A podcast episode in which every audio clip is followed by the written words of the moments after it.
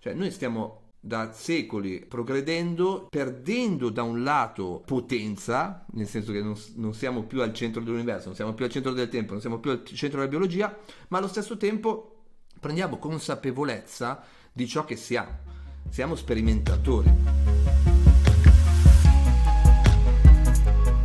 Ciao amici e benvenuti in un nuovo episodio di The Antidote, conversazioni che cambiano le menti, dove intervistiamo le persone più interessanti in Italia e nel mondo per estrapolare idee e abitudini che ti aiutano a vivere meglio. Il nostro ospite di oggi è Massimo Temporelli, un fisico, autore, podcaster, imprenditore e speaker TEDx, che da 25 anni si occupa di divulgazione scientifica, tecnologica e dell'innovazione. Massimo è fondatore di The Fab Lab a Milano, uno spazio dove idee, cultura e benessere si incontrano per generare innovazione. È autore di diversi libri, di cui il più recente, Noi siamo tecnologia, ed è autore e voce del podcast The Real Genius, dove racconta le storie dei grandi geni dell'umanità. Ultimo, ma non per importanza, Massimo è anche stato speaker TEDx al TEDx di Firenze nel 2012 e al TEDx di Torino nel 2020. In questa conversazione tratteremo il tema dell'intelligenza artificiale, legata al progresso umano e al futuro del lavoro. Se trovi questa conversazione interessante, ricordati di iscriverti al canale del podcast, cliccare sulla campanellina degli avvisi e mettere 5 stelle al podcast. Adesso che l'hai fatto, ecco la mia conversazione con Massimo Temporelli. Massimo Temporelli, benvenuto su The Antidote e grazie mille per essere qua. Grazie a te, è un piacere.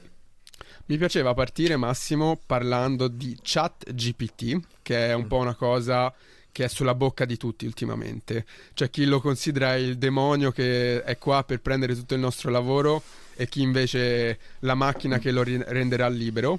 Però volevo chiedere appunto il parere di qualcuno che è nel mondo dell'innovazione tecnologica ormai da decenni e che si occupa proprio di divulgazione. Quindi cosa ne pensi?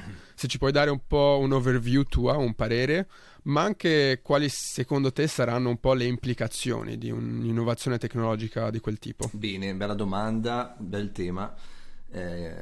Iniziamo a dire che quello dell'intelligenza artificiale, perché di questo stiamo parlando, è l'ultimo baluardo della nostra umanità, nel senso che da quando la scienza è entrata insieme alla tecnologia, che sono sempre state presenti nella nostra specie, nella storia della nostra specie, però negli ultimi diciamo 200-300 anni è diventato sempre più diffuso il mondo della scienza nella nostra vita quotidiana. Ecco, diciamo che negli ultimi 300 anni noi abbiamo perso dei baluardi, no?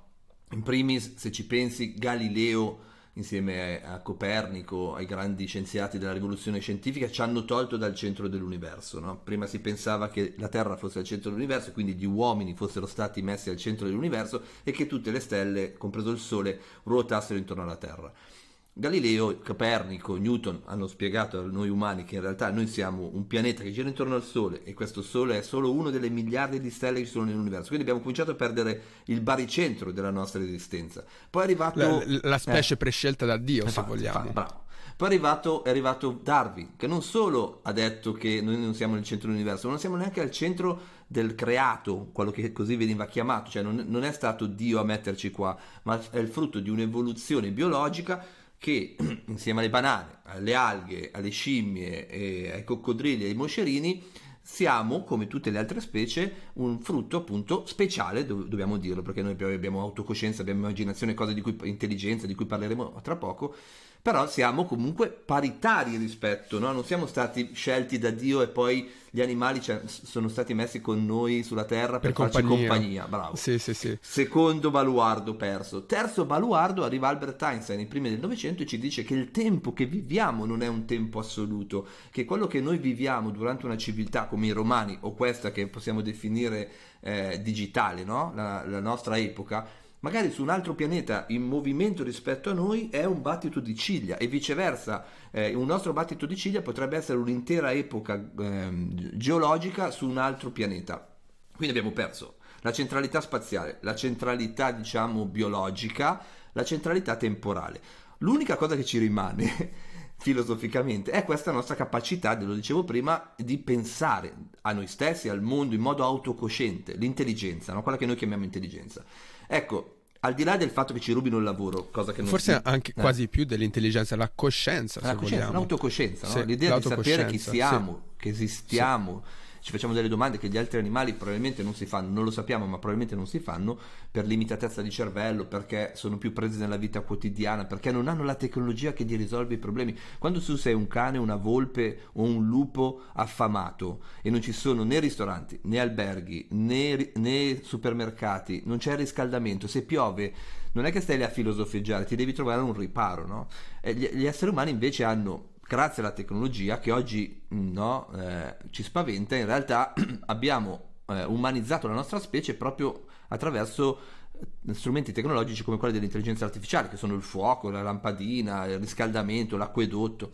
Ecco, quindi solo per dire che probabilmente l'autocoscienza in Homo sapiens, quindi l'intelligenza, quella naturale, nasce proprio dal fatto che noi abbiamo abbracciato la tecnologia, abbiamo iniziato a utilizzarla potenziando le nostre azioni, abbiamo delegato molte delle nostre attività alla tecnologia. Pensate solo a arare un campo, no?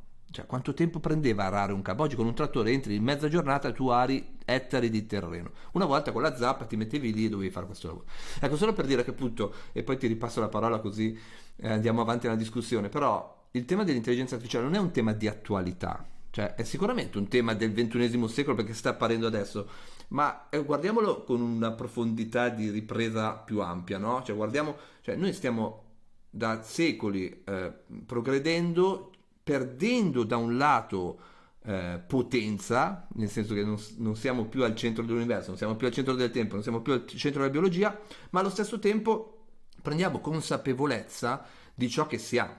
Siamo sperimentatori, siamo in mezzo a un universo che gira non più intorno a noi, ma intorno a un nessun punto di riferimento, e noi in qualche modo ci dobbiamo rimboccare le maniche e costruire degli strumenti per interpretarlo. L'intelligenza artificiale è uno di questi strumenti, e guai a chi dice che è male, perché è uno strumento immaginato dall'uomo, e siccome non esiste Dio, no, perché se no dice, ah, ma se tu torni indietro nel secolo e dici esiste un uomo disegnato da Dio, voluto da Dio, messo lì da Dio, con delle regole naturali, allora quelle robe lì diventano immutabili. Invece, siccome non c'è nessuna regola e noi siamo frutto di una mutazione, noi entriamo in questo circolo introducendo degli ingredienti che a loro volta fanno mutare Homo sapiens. La tecnologia e l'intelligenza artificiale di cui l'intelligenza artificiale è l'ultimo step di un processo lunghissimo che parte dalla selce, dal fuoco. Ecco, è un ingrediente nuovo che farà mutare Homo sapiens, ma in una regolarità di mutamenti, cioè non è una roba disumana o innaturale nel caso degli Homo sapiens. Ecco, quindi l'intelligenza artificiale è una figata, permettimi di chiamarla così, perché è l'apoteosi di questo processo di trasformazione della nostra specie. Tu ne fai un'argomentazione quindi quasi molto simile a quella che fa Harari nel suo libro Sapiens, che lui dice che tecnologia e uomo non esiste naturale e tecnologico, non esiste naturale e artificiale, perché dal momento che l'essere umano usa la tecnologia per vivere e sopravvivere, come l'uccello ad esempio usa le ali per volare, il tecnologico per l'essere umano è naturale, no? Quindi per te l'intelligenza artificiale è solo un altro step dell'evoluzione dell'essere umano come creatura, se vogliamo, che è dannatamente scomodo. Cioè, attenzione, è importante questo, cioè la natura non prevede l'artificiale, è la natura dell'Homo sapiens che ha previsto l'artificiale. Cioè il casino della nostra specie è che noi non siamo parte della natura, partiamo dalla natura, cioè siamo biologia, siamo materia biologica, abbiamo bisogno di andare in bagno, di mangiare, di dormire, per duplicarci, per avere figli. Non è del tutto vero, ma per avere figli abbiamo bisogno di accoppiarci, non è del tutto vero, perché come sai si possono fare dei figli anche senza accoppiarsi, quindi per molte funzioni biologiche noi siamo come animali. Però abbiamo introdotto in modo disobbediente, questa parola è bellissima, disobbediente, un elemento nuovo che è la tecnologia, che non è che è esterna alla nostra biologia, coevolve con la nostra biologia. Oh ragazzi, abbiamo perso i peli, nessun animale è una scimmia nuda, noi abbiamo perso i peli perché ci vestiamo, perché stiamo al caldo. Questa roba qua ti fa vedere come la tecnologia, i vestiti o il riscaldamento, influenza la nostra biologia, si chiama epigenetica. Quindi ha ragione Harari, la nostra specie naturale, Homo sapiens, è mischiata con la tecnologia. Io dico che è in simbiosi con la tecnologia. Io dico anche, posso aggiungere qualcosa, al grande Harari è ancora più figo, cioè noi non siamo una specie che usa la tecnologia, noi siamo una specie che emerge dalla biologia preumana nel rapporto con la tecnologia, cioè noi... Sì, perché ad esempio pensano che il nostro rapporto con il fuoco ci abbia permesso di cucinare gli alimenti e quindi assorbire più, digerirli più velocemente, accorciare il nostro tratto digerente e quindi aumentare la nostra massa cerebrale, no? Quindi non esiste definizione di Homo sapiens se non esiste il nostro rapporto con il fuoco e con il cucinare, con il cacciare, no? Quindi però dov'è che si perde la definizione di umano? Quando usciamo troppo dal nostro... Vabbè, no, questo forse no, non è vero, dal nostro stato naturale. Non lo so. È che la nostra natura è... Se c'è una regola della nostra natura è il fatto che cambiamo. Mentre gli altri animali non cambiano. Cambiano ma con una lentezza quasi noiosa, cioè un rinoceronte del 700 o un camaleonte o una formica... è uguale a una formica, a un camaleonte o un rinoceronte del XXI secolo. Anche tra di loro, se tu li mettessi in un recinto, in una prateria, due rinoceronti non si riconoscerebbero. Ora prendi un uomo del 700, Newton, e mettilo qua con noi, muore. E viceversa, prendi un uomo del XXI secolo e mettilo nel 700, muore. Cioè non ce la fa, cioè noi siamo cambiati, il modo con cui parliamo, il modo con cui sogniamo, il modo con cui mangiamo, il modo con cui ci muoviamo, immaginiamo i nostri orizzonti. Un uomo del 700 conosceva 400 persone in tutta la sua vita, io 400 persone le incontro oggi, per strada, le vedo, le saluto, ci scrivo una mail, interagisco sui social. Capisci che cambia proprio la nostra umanità. Quindi hai ragione con quella domanda sorridente che hai fatto. E qual è il limite? E che ne so io? Che ne sappiamo noi? Non possiamo dirlo noi, perché se tu avessi messo i limiti ai preistorici, quando erano ancora cacciatori e raccoglitori, no, ma lascia stare, non fare l'agricoltore, non sarebbero... Grazie per la traduzione in italiano, sì, dal dialetto. Dal dialetto milanese. No, lascia stare. Non fare l'agricoltore, continua a fare il cacciatore e il raccoglitore, perché questa è la tua tradizione da 180.000 anni, Homo sapiens, tu raccogli e cacci. Non fare l'agricoltore, noi saremmo ancora in giro per il mondo a cacciare e a raccogliere bacche e fiori da mangiare, se c'erano, se ci saranno nel prossimo futuro. Invece no, ci siamo fermati, abbiamo coltivato il nostro cibo, abbiamo allevato i nostri animali e abbiamo creato la cultura, le civiltà, le prime popolazioni, gli egizi, i babilonesi, gli assiri, poi i greci, i romani, e poi siamo arrivati a noi. Occhio però appunto che tutte queste azioni sono azioni tecnologiche, esattamente come l'intelligenza artificiale. Quindi dire no, questo non lo facciamo, questo lo facciamo, significa limitare la nostra umanità, proprio il contrario di quello che si dice. C'è una citazione bellissima di Eric Weinstein, che è un matematico americano, e lui dice: "We are gods but for the wisdom", ok? Siamo dei tranne per la saggezza, e incapsula un pochino la mia preoccupazione, cioè il fatto che ci stiamo trovando tra le mani strumenti sempre più potenti di fatto, quindi una crescita tecnologica esponenziale, però con la nostra natura biologica che non sta cambiando esponenzialmente, cioè noi rimaniamo comunque appunto delle scimmie nude che si trovano in mano delle bombe atomiche, o la capacità adesso di, e questa cosa chiaramente migliorerà col tempo, di creare informazioni come se fossimo degli esperti, interagendo con qualcosa che potrebbe, non si sa, prendere coscienza di sé. Non c'è una parte di Massimo che guardando queste cose si preoccupa e dice: non so se l'essere umano ha la saggezza per gestire queste cose, perché sì, è vero che l'essere umano, la sua natura è tecnologia, però allo stesso tempo i miti più antichi della storia, ad esempio, non so, mi viene in mente tanti miti greci, ad esempio quello di... come si chiama quello che ha rubato il fuoco? Non mi viene il nome. Prometeo. Beh, ma anche Icaro con le ali. Esatto. Di andare contro un ordine naturale senza la saggezza di saper gestire quello che avviene, no? Cosa ne pensi? C'è una parte che è preoccupata? No. Allora, sono preoccupato perché sono vecchio, e quindi vecchi cinquantenni come me si preoccupano. però ho memoria di come ero da giovane e come dovrebbe essere un organismo vivente sano, Homo sapiens. Non tutti gli organismi viventi ragionano come noi. La nostra natura profonda è quella del cambiamento, siamo cambiamento ed è l'unica cosa che ci caratterizza. È chiaro che tutte le volte che c'è un cambiamento, qualunque esso sia, ci sono due moti interni. Uno è l'entusiasmo di esplorare cose nuove, è stato per tutto, dall'agricoltura al vapore, all'elettricità, al digitale, ma anche il ferro col rame, poi il bronzo, cioè ogni cambiamento porta i chopper, il bifacciale, no? Della pietra, e poi le frecce, l'arco, la freccia, ecco, tutte queste cose qua portano sempre quella che viene chiamata eresia, disobbedienza, cioè c'è una tradizione, ci sono i saggi, c'è la saggezza, c'è l'esperienza, e dice no cazzo, questa roba qua non l'abbiamo mai fatta, e quindi paradossalmente la saggezza di cui tu parlavi è un nemico dell'umanità, cioè se ci pensi, chi ha fatto le grandi rivoluzioni non era un saggio, era un folle, era un eretico.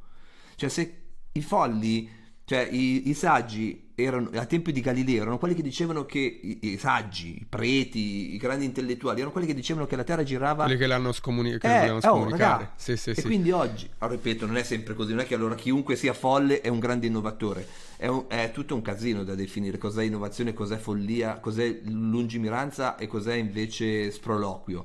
Però è chiaro che tutte le volte che appare il nuovo c'è un moto di repulsione rispetto a questo elemento, perché Homo sapiens è anche biologia, hai ragione, e quindi la biologia tende a stabilizzare le regole su cui ha basato la sua esistenza, e si basa sulla fisica, cioè la fisica, qualunque sistema fisico tende a minimizzare l'energia, no? Pensa agli elettroni, all'atomo, ecco. Homo sapiens fa parte di questa roba qua, ma fa parte anche di un altro processo, che è quello dell'innovazione, del cambiamento. Il cambiamento è antienergetico, è anticonveniente rispetto al restare fermi e fare sempre quello che abbiamo fatto. Quindi, ripeto, mi piace che vedo che giustamente tutte le volte che provi a introdurre questo tema, anche tu, come anche il sottoscritto, siamo combattuti. Non è che staremo facendo una stupidata questa volta, non è che l'intelligenza artificiale potrebbe prendere sopravvento e non solo toglierci il lavoro, ma toglierci dal pianeta, cioè eliminarci, perché è più intelligente di noi. Allora io sono talmente laico e talmente provocatorio, perché poi avrei paura di questa cosa, che vi dico che se succedesse vuol dire che è giusto così. Cioè se noi avessimo come ruolo quello di creare un'intelligenza superiore a noi, che poi dominerà l'universo o questa porzione di universo, forse era giusto così, forse il nostro ruolo nel disegno caotico, sì, tu lo vedi come semplicemente un altro passo, evoluzione. Dell'evoluzione. Sì, io non credo che il pericolo sia tanto di annientarci, perché noi ad esempio non abbiamo voglia di annientare le formiche dal pianeta, semplicemente non le consideriamo, perché quando ci fanno scomodo, perché magari hanno infestato la nostra casa, le sterminiamo, quando invece sono tranquille nella loro buca, non ci facciamo problemi. Io penso che un atteggiamento di un essere superiore a livello di intelligenza sia quello, cioè potrebbe essere sì. Più quello. Quindi tu lo vedi come dipende dalle risorse sempre, certo. Perché se Homo sapiens prende tutte le risorse che potrebbero servire, adesso stiamo parlando di una roba che probabilmente non avverrà mai, all'apparizione di un'intelligenza generalista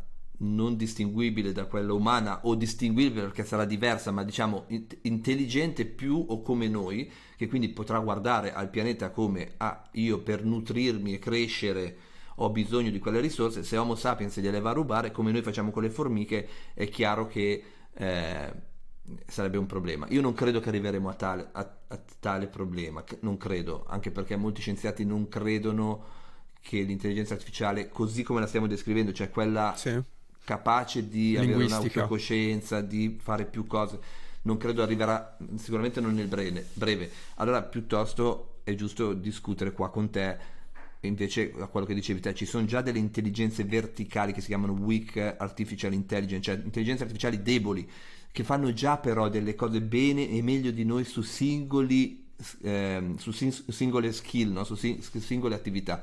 Ecco, che relazione avere con queste nel mondo del lavoro professionale? Questo è il tema oggi, non tra 10 anni, 20 anni, oggi. Cioè, ha ancora senso scrivere un articolo? Ha ancora senso montare un film per noi esseri umani? O è meglio farlo montare? Ha ancora senso leggere una lastra radiografica per capire se il paziente ha un tumore oppure no, o gliela facciamo leggere a un'intelligenza artificiale? Questo è il tema oggi, e molti umani sono spaventati, no? Perché crediamo o credono che lì, in quelle attività, ci sia la nostra umanità. Non è lì. Assolutamente, e questo si torna un po' a prima, è l'atteggiamento da luddista che è sempre esistito dai tempi anche della prima rivoluzione industriale. Cioè, abbiamo sempre paura che qualcosa venga a rubarci il lavoro, o quello che al momento X della nostra vita ci definisce per una ragione o l'altra. Però, proprio a prova di quanto siamo terribili a predire il futuro, tanti pensavano che i primi lavori a sparire con l'intelligenza artificiale sarebbero stati lavori blue collar, quindi, se vogliamo, quelli più manuali. Invece l'intelligenza artificiale sembra che i primi lavori che si prenderà sono quelli più creativi, quindi che sia un articolista SEO, copywriter, web designer o quel che si voglia da questo lato. Come la vedi procedere, non appunto tra 10 anni, ma tra 6 mesi, un anno, 2 anni, dove siamo secondo te? Ma allora, i blue collar sono già stati sostituiti non dall'intelligenza artificiale, o meglio, il blue collar fanno un lavoro muscolare, e i muscoli sono i robot, non l'intelligenza, no? E già sta avvenendo, avverrà, ed è giusto che avvenga. Il tema, e poi vengo all'intelligenza artificiale, è capire come ammortizzare questi cambiamenti sociali dal punto di vista appunto economico, di reskilling, quindi portare questi operai innanzitutto a capire profondamente che era un lavoro necessario nel Novecento, nell'Ottocento, ma che oggi i muscoli possono essere sostituiti dalla tecnologia, e che questa sostituzione prevede un innalzamento delle competenze degli operai, quindi sì, programmazione dei robot, non lavoro ripetitivo, che nessuno di noi vorrebbe fare. Allora smettiamola di dire proteggiamo gli operai. Che cavolo proteggiamo gli operai? A fare un lavoro schifoso che abbiamo dovuto far fare, ed è giusto che abbiano fatto, e siamo cresciuti economicamente nelle fabbriche con la catena di montaggio a montare bulloni, come ci ha insegnato Charlie Chaplin, e va benissimo, l'abbiamo fatto e lo continueremo a fare finché serve. Ma adesso che abbiamo i robot, gli algoritmi e i controlli con i sensori, possiamo farlo fare a loro. Allora formiamo nelle scuole tecniche gli operai e facciamo programmare i robot agli operai, che è un lavoro più divertente, più pulito e meno stancante. E quello è il tema blue collar.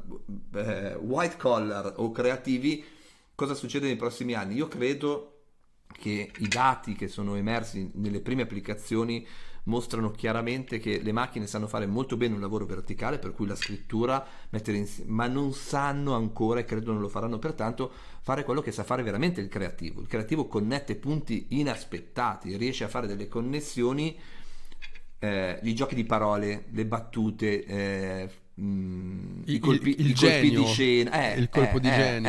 quelle cose che dici, cioè quello che porta un lavoro da essere una produzione a essere qualcosa di creativo. Wow, interessante, creazione, veramente creativo. Creativo fa rima o prende la radice da creazione vuol dire qualcosa che non c'era. Se c'è già, lo fa la macchina. La macchina cosa fa? Io ho giocato, no? Con questa chat di OpenAI. Il tema è che è bravissima, perché va a prendere su internet delle informazioni che ci sono già e le mette bene in fila. E mettere in fila non è una questione di creatività. Il creativo è quello che deraglia, che mentre tu ti aspetti che la strada faccia così, pum, salta da un'altra parte e ti apre un mondo. Allora quella roba lì va potenziata nel XXI secolo. Gli umani che vivranno, sopravviveranno e avranno successo nei prossimi anni sono quelli che potenzieranno questa capacità. La prima è proprio creatività, visione laterale, connessioni impossibili, colpi di scena, cose che la macchina non saprebbe fare. Quello. L'altro è l'empatia. La macchina non è empatica. Io ho provato a scrivere sulla chat, no? Ti risponde in un modo che è molto più avanti di 10 anni, certo. Fa 10 anni fa non ti rispondeva neanche. Diceva non ho capito. Adesso dice sì, non sono programmata per dire queste cose, no, io non posso parlare male di questo. Ma l'umano invece vive, sì, di, vive di pettegolezzi, no? Cioè quando incontriamo una persona che ci piace, la prima cosa che facciamo è ci coalizziamo verso qualcun altro, ma non per cattiveria, no? Perché ci vogliamo riconoscere, è la nostra natura. È perché noi siamo differenti da quello lì, no? Sì, noi siamo differenti da quello lì, ce lo diciamo, e nel dircelo spettegoliamo su cosa ha fatto quello lì. È una delle attività che non dovrebbe prenderci più di 10 secondi al giorno, però è un modo per dire noi siamo diversi da quello lì, quindi siamo uguali, no? E quella cosa lì la macchina non lo fa. Io ho detto parlami male della Juve, ma non perché ce l'ho con la Juve, ma, ma siamo in due, quindi non ti preoccupare. non posso prendere posizione rispetto alla Juventus. Ho detto che noia, okay. Capito? Quindi questa roba qua, i creativi devono stare tranquilli, secondo me sopravviveranno quei creativi che sono veramente creativi, sono quelli che creano connessioni inaspettate, le macchine non lo sanno fare. E ripeto, come da sempre quello che fa la tecnologia è che crea un po' un collo di bottiglia, una specie di selezione naturale, per cui i più capaci, i più talentosi, si chiama selezione culturale, selezione artificiale. Sì. Gli umani che se ci pensi, gli umani, adesso mi dispiace dirlo, che sono più adatti al ventunesimo secolo passeranno attraverso questa griglia. Gli altri purtroppo non è che si fermeranno, cioè andranno avanti, vivranno, ma non prospereranno, non troveranno terreno fertile, non troveranno risorse per crescere, perché si fermano all'idea che mettere un articolo di cronaca con delle informazioni dietro là, quello lo fa una macchina. E ripeto, il tema, non so più chi l'ha scritto nel passato, diceva noi non possiamo, cioè il tema non è tanto fare all'intelligenza artificiale e ai robot quello che fanno gli umani, è smettere di far fare agli umani quello che può fare un robot. È il ribaltamento, cioè vivere una vita in cui metti in linea delle cose evidenti è una noia pazzesca. Almeno per me, per molte persone che vivono di creatività. Poi è chiaro che c'è chi non ha studiato, problema che dobbiamo affrontare, che dice io non so fare questi collegamenti perché non me li hanno insegnati a fare, allora preferisco mettere in sequenza, spostare delle robe o mettere in sequenza delle cose note. Però non è, secondo me, una vita degna di essere vissuta. No, non è vero.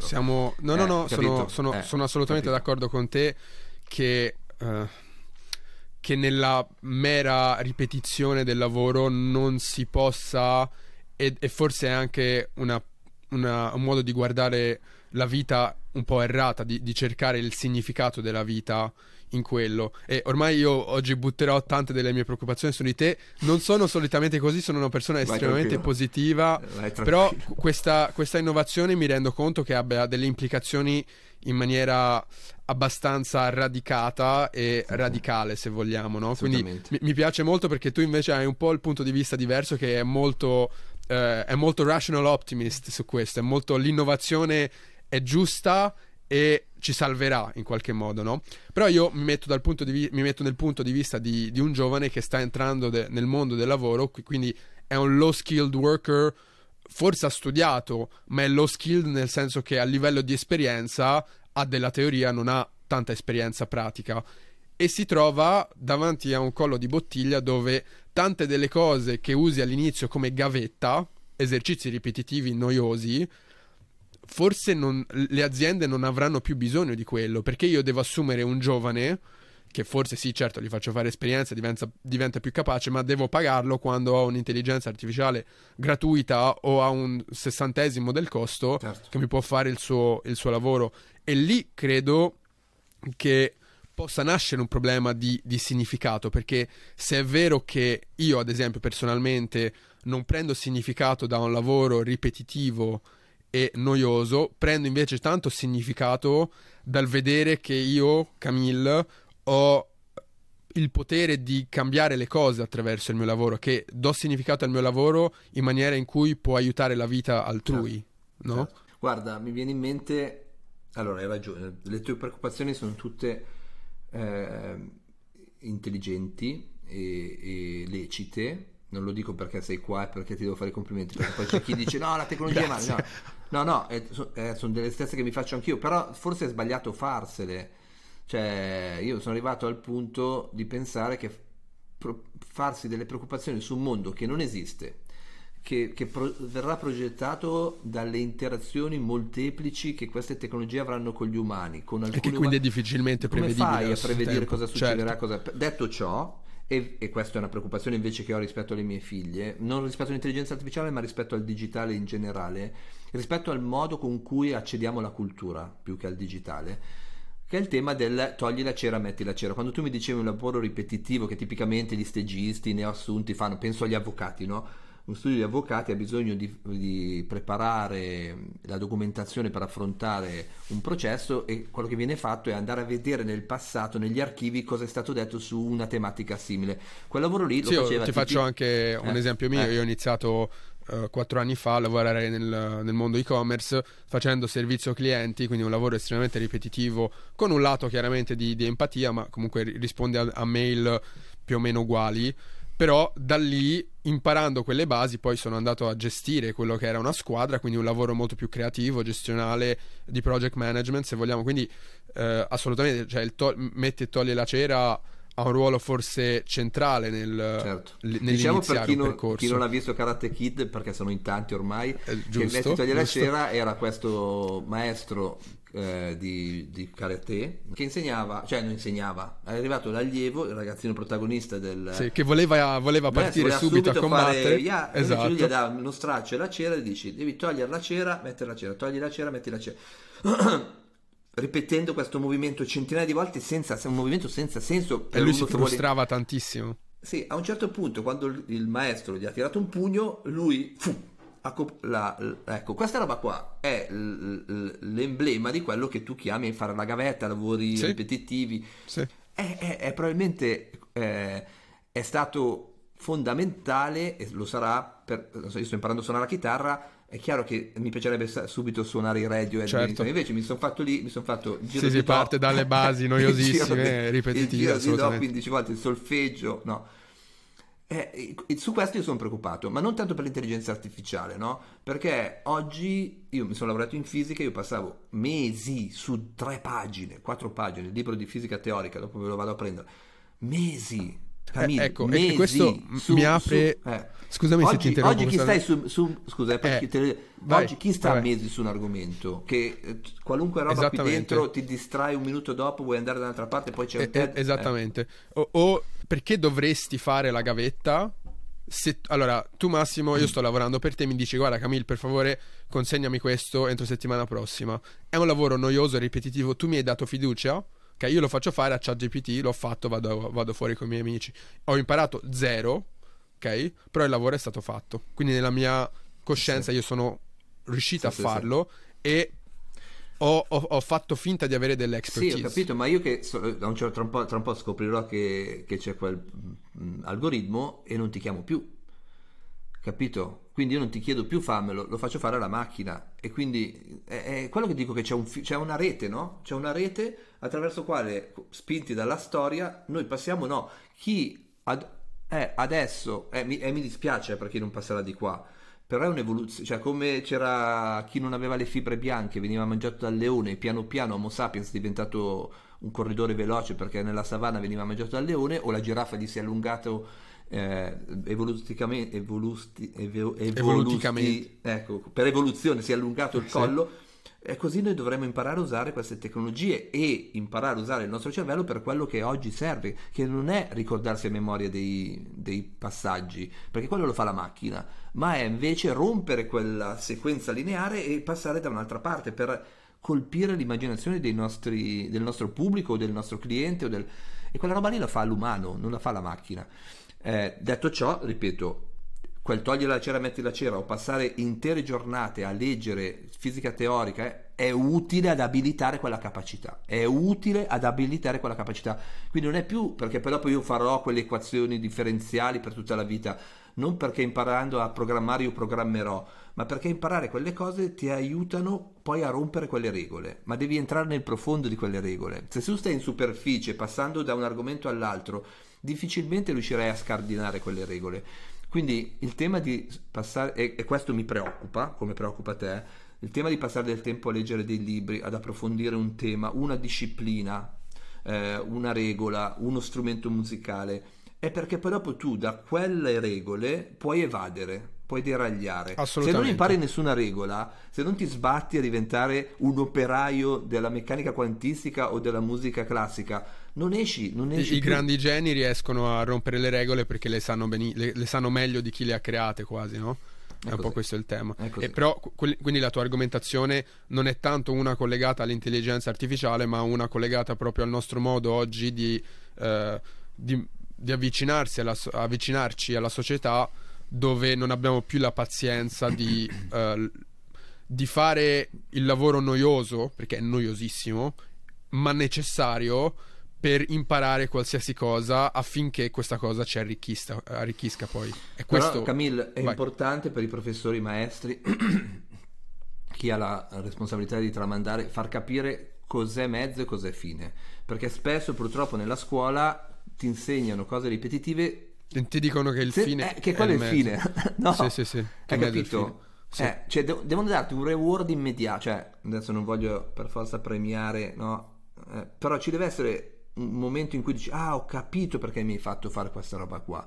Assolutamente. O lo sto intuendo, perché altrimenti rischi la matematica. Beh, il problema è che spesso non lo sanno neanche i professori a scuola, perché te lo fanno fare. Il tema è quello. Ragazzi, io ho insegnato in una scuola di design di cui non faccio il nome, antropologia delle società complesse, e andavo in aula e mi mettevo alla lavagna, sì, con le mie slide, ma dopo 5 secondi mi rompevo, perché sono un deragliatore. Sì. E cominciavo a disegnare delle robe sulla lavagna, ragionando con i ragazzi, inserendo le loro domande, le loro paure sulla complessità della nostra società. Noi parliamo di sharing, parlavamo di Airbnb, di BlaBlaCar, di cos'è la fiducia oggi.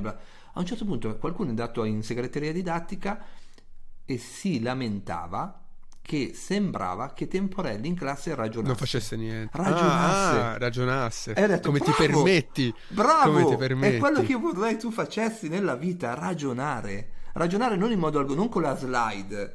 No, noi vogliamo, professore, il programma con i puntini, non me ne frega niente, io voglio vedere come ragioni davanti a degli elementi che hai e costruisci un discorso. E se no, vaffanbrodo, l'intelligenza artificiale te magna. L'intelligenza artificiale te magna, un secondo ti mangia in qualunque lavoro. Assolutamente. Ed è giusto, ripeto, è giusto così. Sì. Il tema del collo di bottiglia di selezione naturale è molto interessante.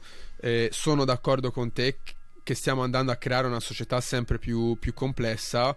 C'è da farsi la domanda di cosa succederà alla società se una grossa fetta delle persone rimarrà fuori, perché non è che queste persone staranno lì a dire: vabbè, non ce l'abbiamo fatta, è andata male, è andata così, ragazzi, andiamo a farci una partita di calcio. Cioè, avere una grossa fetta delle persone che sono, in inglese si direbbe disenfranchised, quindi non si sentono parte attiva della società, specialmente, dirò qua, ragazzi, maschi, giovani, che storicamente sono gli agitatori, non è che sia molto salutare per la società, forse. Non dobbiamo occuparcene noi. Io non sono un politico o non faccio parte delle istituzioni, ma io vorrei che le istituzioni se ne occupassero. Quando posso, quando mi chiamano le varie rappresentanze, i partiti politici, mi è capitato di far parte, io lo dico: noi dobbiamo smettere di pensare di difendere lo status quo, che non è più quello della regina o del re, ma ormai è pensare che esiste una fascia, gli operai, che vanno difesi a prescindere. Mm-hmm. Io non voglio che esistano gli operai, non sono una costante universale da proteggere, capito? Se uno dice: guarda, voglio uccidere il tempo, io mi incazzo e difendo il tempo, perché il tempo esiste da quando esiste il mondo, no? E combatterò per quel valore, il tempo, lo spazio. Ma l'operaio, perché chi ha detto che ci deve essere l'operaio? Quando è nato l'operaio? Prima della rivoluzione industriale non esisteva l'operaio. Non esisteva, assolutamente. Come oggi la maggior parte di noi non fa i contadini, non fa il piccolo coltivatore, perché non è una cosa che è necessaria. Difendiamo le cose vere da difendere, non le cose fittizie. Quindi il tema è questo: cosa facciamo di 8 miliardi, 10 miliardi di persone? Il reddito di cittadinanza? tutti creativi, esploriamo il mondo, filosofeggiamo. Io non lo so qual è la società che possiamo costruire, però è sempre più chiaro, e la politica dovrebbe che dobbiamo farci queste domande, è che è tutto diverso nel XXI secolo. Non ci sarà più l'80% della forza lavoro in ufficio a fare fatture Excel, perché quello lo fa la macchina. Non sono solo gli operai, è l'impiegato. Sì, assolutamente. Cosa fa l'impiegato? Il dipendente, la parola dipendente, pensa quanto sembra, adesso ci sembra normale, ma dipendente vuol dire che dipende da qualcun altro, è tutta un'interdipendenza, no? Se tu aspetti che qualcuno ti dia un'istruzione per partire, sei dipendente da quello sopra, ma oggi non è più così.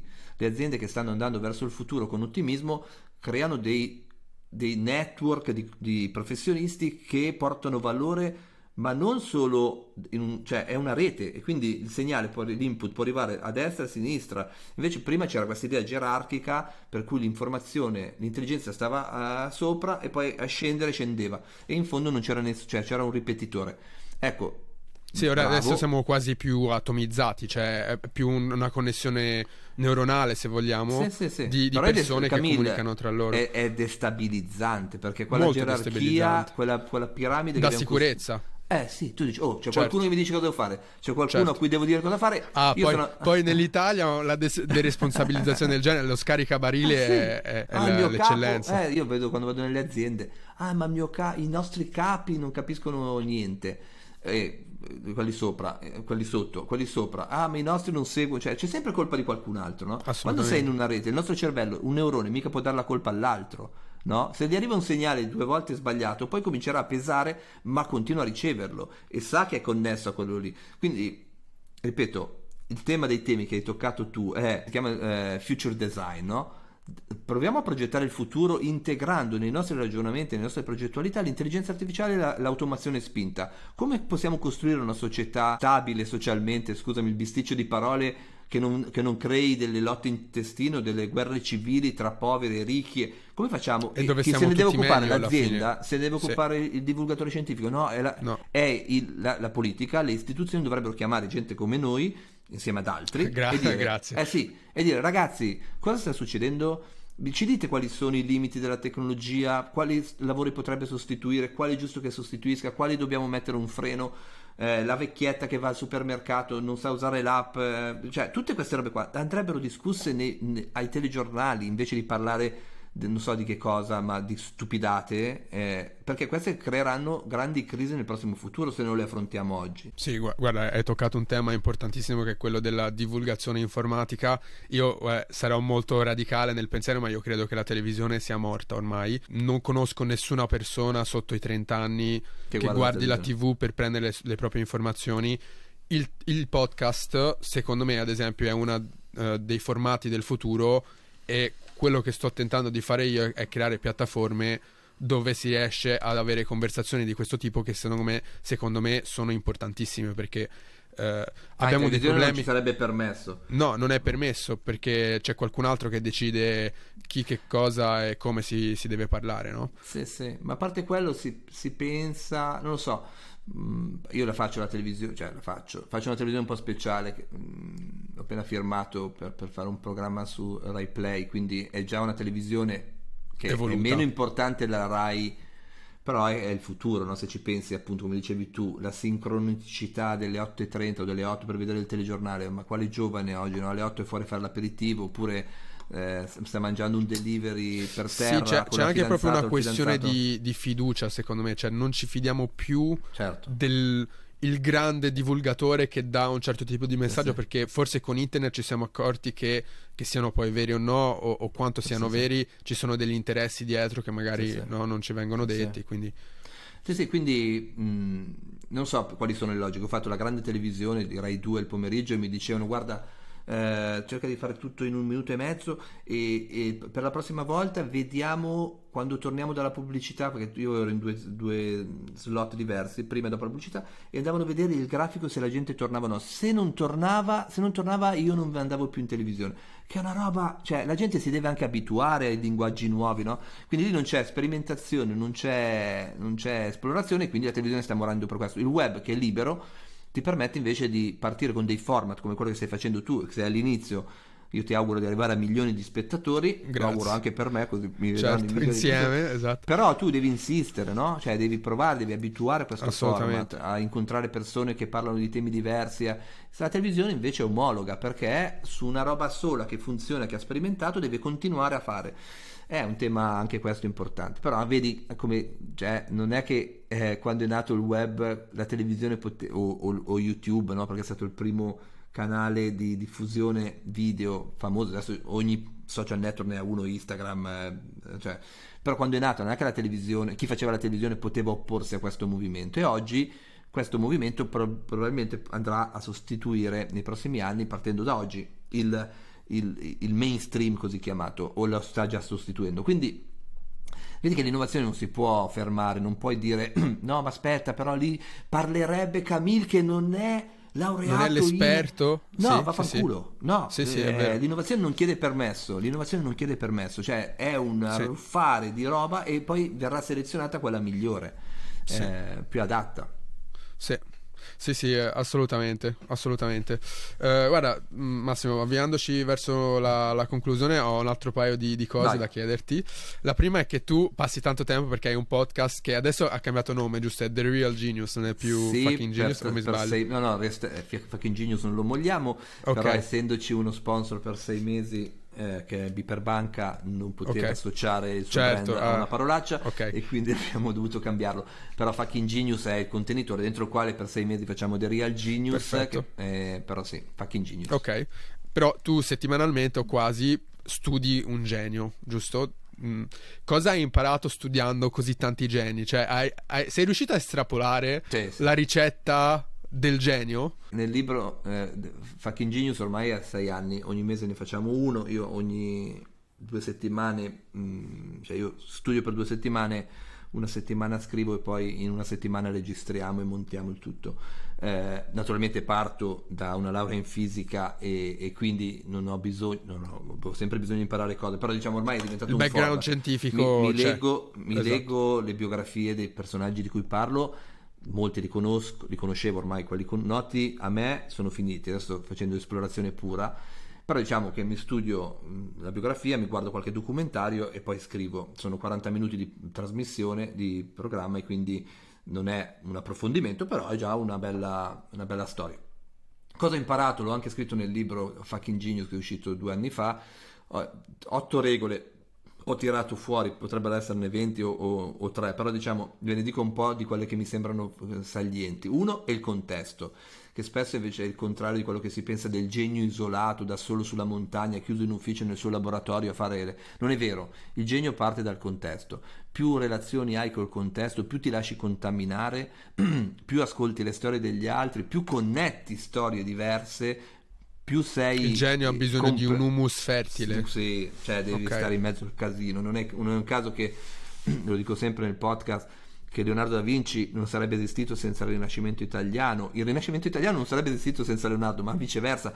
Steve Jobs non sarebbe esistito senza la Silicon Valley, che non ha inventato Steve Jobs, l'ha inventato Hewlett and Packard negli anni 30. E lì c'erano le aziende di informatica. Steve Jobs non sarebbe quanti geni persi nel deserto del Sahara o in Italia, o in Italia di oggi, tra l'altro, sì. Quanti talenti sterile, alla Steve Jobs, sì, alla Musk ci sono, ma qua non possono esprimersi perché non ricevono stimoli dalla scuola, non ricevono stimoli dalla comunità. Magari stanno facendo un lavoro ripetitivo da dipendente da qualche parte. E soffrono. Sì. Quindi prima cosa è il contesto.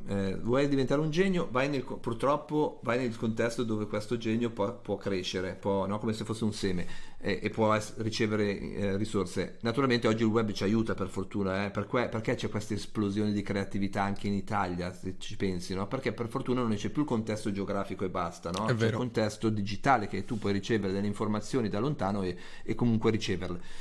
Primo. Secondo, che non viene mai considerato, è la caparbietà. Come dicevo prima, gli innovatori sono degli eretici, all'inizio dicono delle cose che sono contrarie allo status quo, contrarie allo stato evidente, sono dei segnali deboli. Quando quel segnale debole tu lo porti in pubblico, vieni preso per il culo, vieni preso in giro, no? Elon Musk diceva vi porto su Marte, o o trasformiamo l'automotive in automotive a trazione elettrica, veniva deriso. Adesso viene deriso per altri motivi e forse anche giustamente, perché è impazzito, ma all'inizio, no, della carriera, quando sei così disruptive, rischi giustamente di mollare. A un certo punto tu hai un'idea che tutti ti dicono: no, guarda che questa è una stupidata. Quindi la caparbietà serve proprio a portare avanti idee eretiche.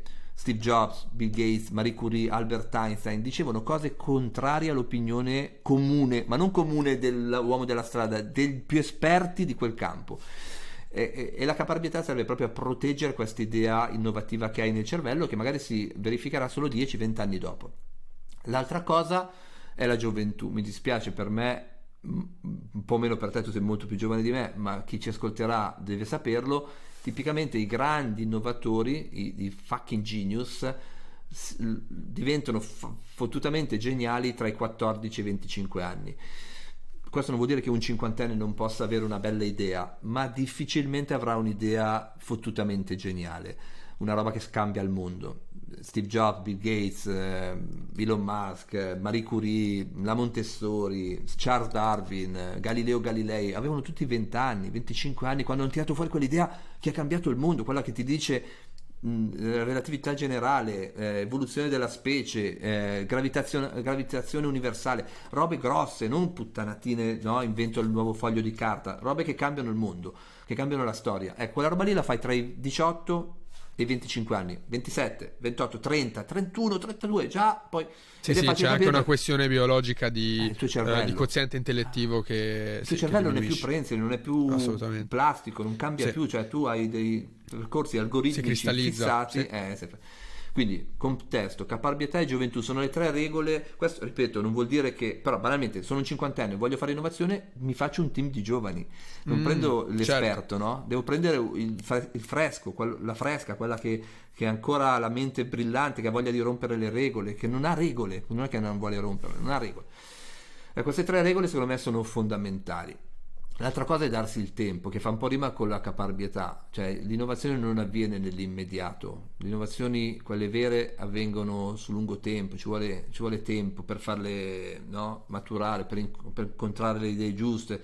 Non è tutto appunto quella roba lì della velocità che questi oggetti miracolosi ci danno, rischiano di farci credere che divento famoso, divento ricco, divento start-upper, faccio l'innovazione, il brevetto. È un po' uno delle tante trappole del social oggi. Cioè noi vediamo il 26enne con la Lamborghini che ti racconta di averlo fatto in 2 anni e vogliamo tutti quella cosa perché chiaramente attrae, però quello che perdiamo per strada è la volontà di fare le cose, appunto, come dicevo prima, noiose e difficili, che fanno emergere le vere innovazioni, le vere idee interessanti e differenti, no? Ma poi diciamolo, la cosa bella è vivere, cioè adesso poi ognuno può avere i sogni che vuole, ma se io a 26 anni fossi stato, ma anche adesso, milionario, ma un po' mi annoierei. Cioè mi piace l'idea che sia un percorso, cioè godersi il viaggio, no? Cioè io guadagno molto di più di quando avevo 20 anni, molto di più di quando ne avevo 30, a 40 ne guadagniamo più di quando, cioè secondo me sì. Non voglio fare né il saggio né, cioè, no, sono cioè fare un picco d'accordo. Così a 26 anni essere stramiliardario poi crea i problemi che ha Musk oggi, poi dipende molto dalle personalità di ognuno di noi, però cioè che bello è che tu vedi, no? All'inizio fai fatica, a 20 anni che devi fare la gavetta, che guadagni 1000 euro al mese, 800 euro al mese, devi fare il doppio lavoro, poi a 30 anni cominci ad avere uno stipendio e cresci, e vedere questa crescita, no? Come si dice sui social, quando la crescita è non viziata da algoritmi o da cose, ma è organica, è organica, una crescita organica della tua vita, che tu guardi il mese prima, l'anno prima o il decennio prima e vedi che sei cambiato, che guadagni di più, che hai una autorevolezza più alta di prima e cresce piano, te la guadagni metro per metro, no? E poi ho letto una cosa super molto bella riguardo a questo discorso, che diceva ogni persona sotto i 35 anni è miliardaria e non lo sa, è miliardaria di tempo perché ha miliardi di minuti da vivere. Quindi il tempo purtroppo non abbiamo ancora imparato a duplicarlo, che è la cosa più rara e preziosa che esista, è una banalità ma è così, e quindi tiamolo appunto in quegli anni in cui, però è giusto anche annoiarsi, passare del tempo a non fare niente. Io ho passato degli anni a guardare la televisione, degli anni come ragazzini normali, tornavo da scuola, buttavo la cartella in un angolo e al tempo c'erano nella Rai o poi i Simpson. Quando facevo le superiori non studiavo, e non ne sono fiero, ma non studiavo, seguivo le lezioni, fa parte del percorso. Facevo quel poco che mi serviva per sopravvivere, ma perché non trovavo il senso di quel, no? E lì è una questione, torniamo lì alla scuola. Se fossi andato a scuola, avessi trovato dei professori che mi gasavano, mi avessero fatto fare teatro o laboratori dove io ero attivamente coinvolto nel pensare alle cose che facevo e non a un imbuto da rovesciare, certo, in cui rovesciare delle cose già ritrite.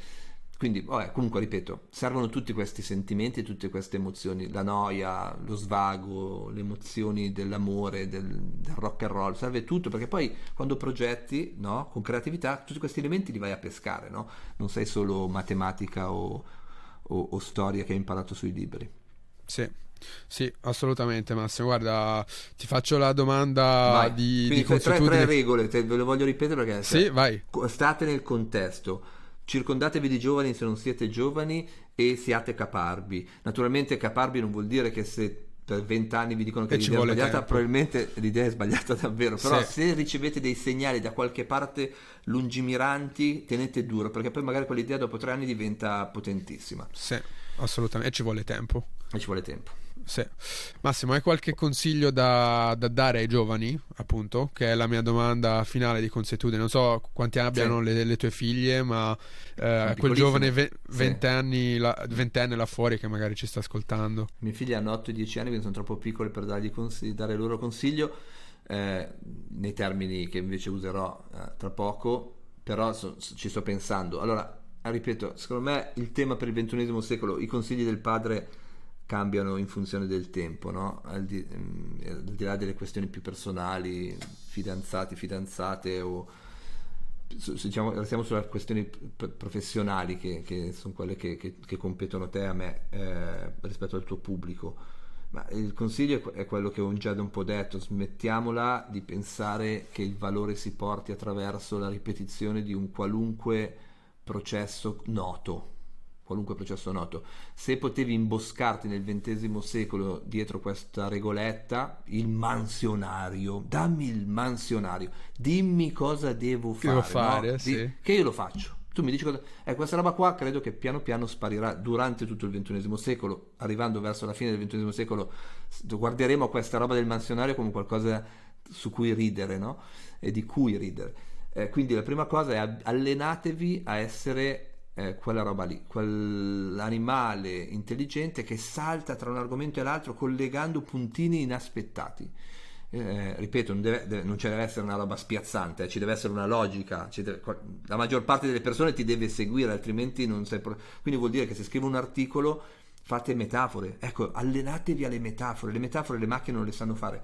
Fare una metafora vuol dire ti sto raccontando qualcosa che tu non hai visto usando una figura che sono certo tu abbia visto. Non so, la mia fidanzata ha i capelli rossi, ti descrivo un tramonto al mare, il colore di quel mare, ecco, è come il colore dei capelli della mia fidanzata. Ah, tu non sai com'è la mia fidanzata, ma ti ho raccontato, ecco, raccontare una storia di quella che è la tua visione di startup o di professionista su un'idea usando una metafora è una roba che dobbiamo imparare a rimparare a fare, e non è solo dei poeti, anche dei professionisti.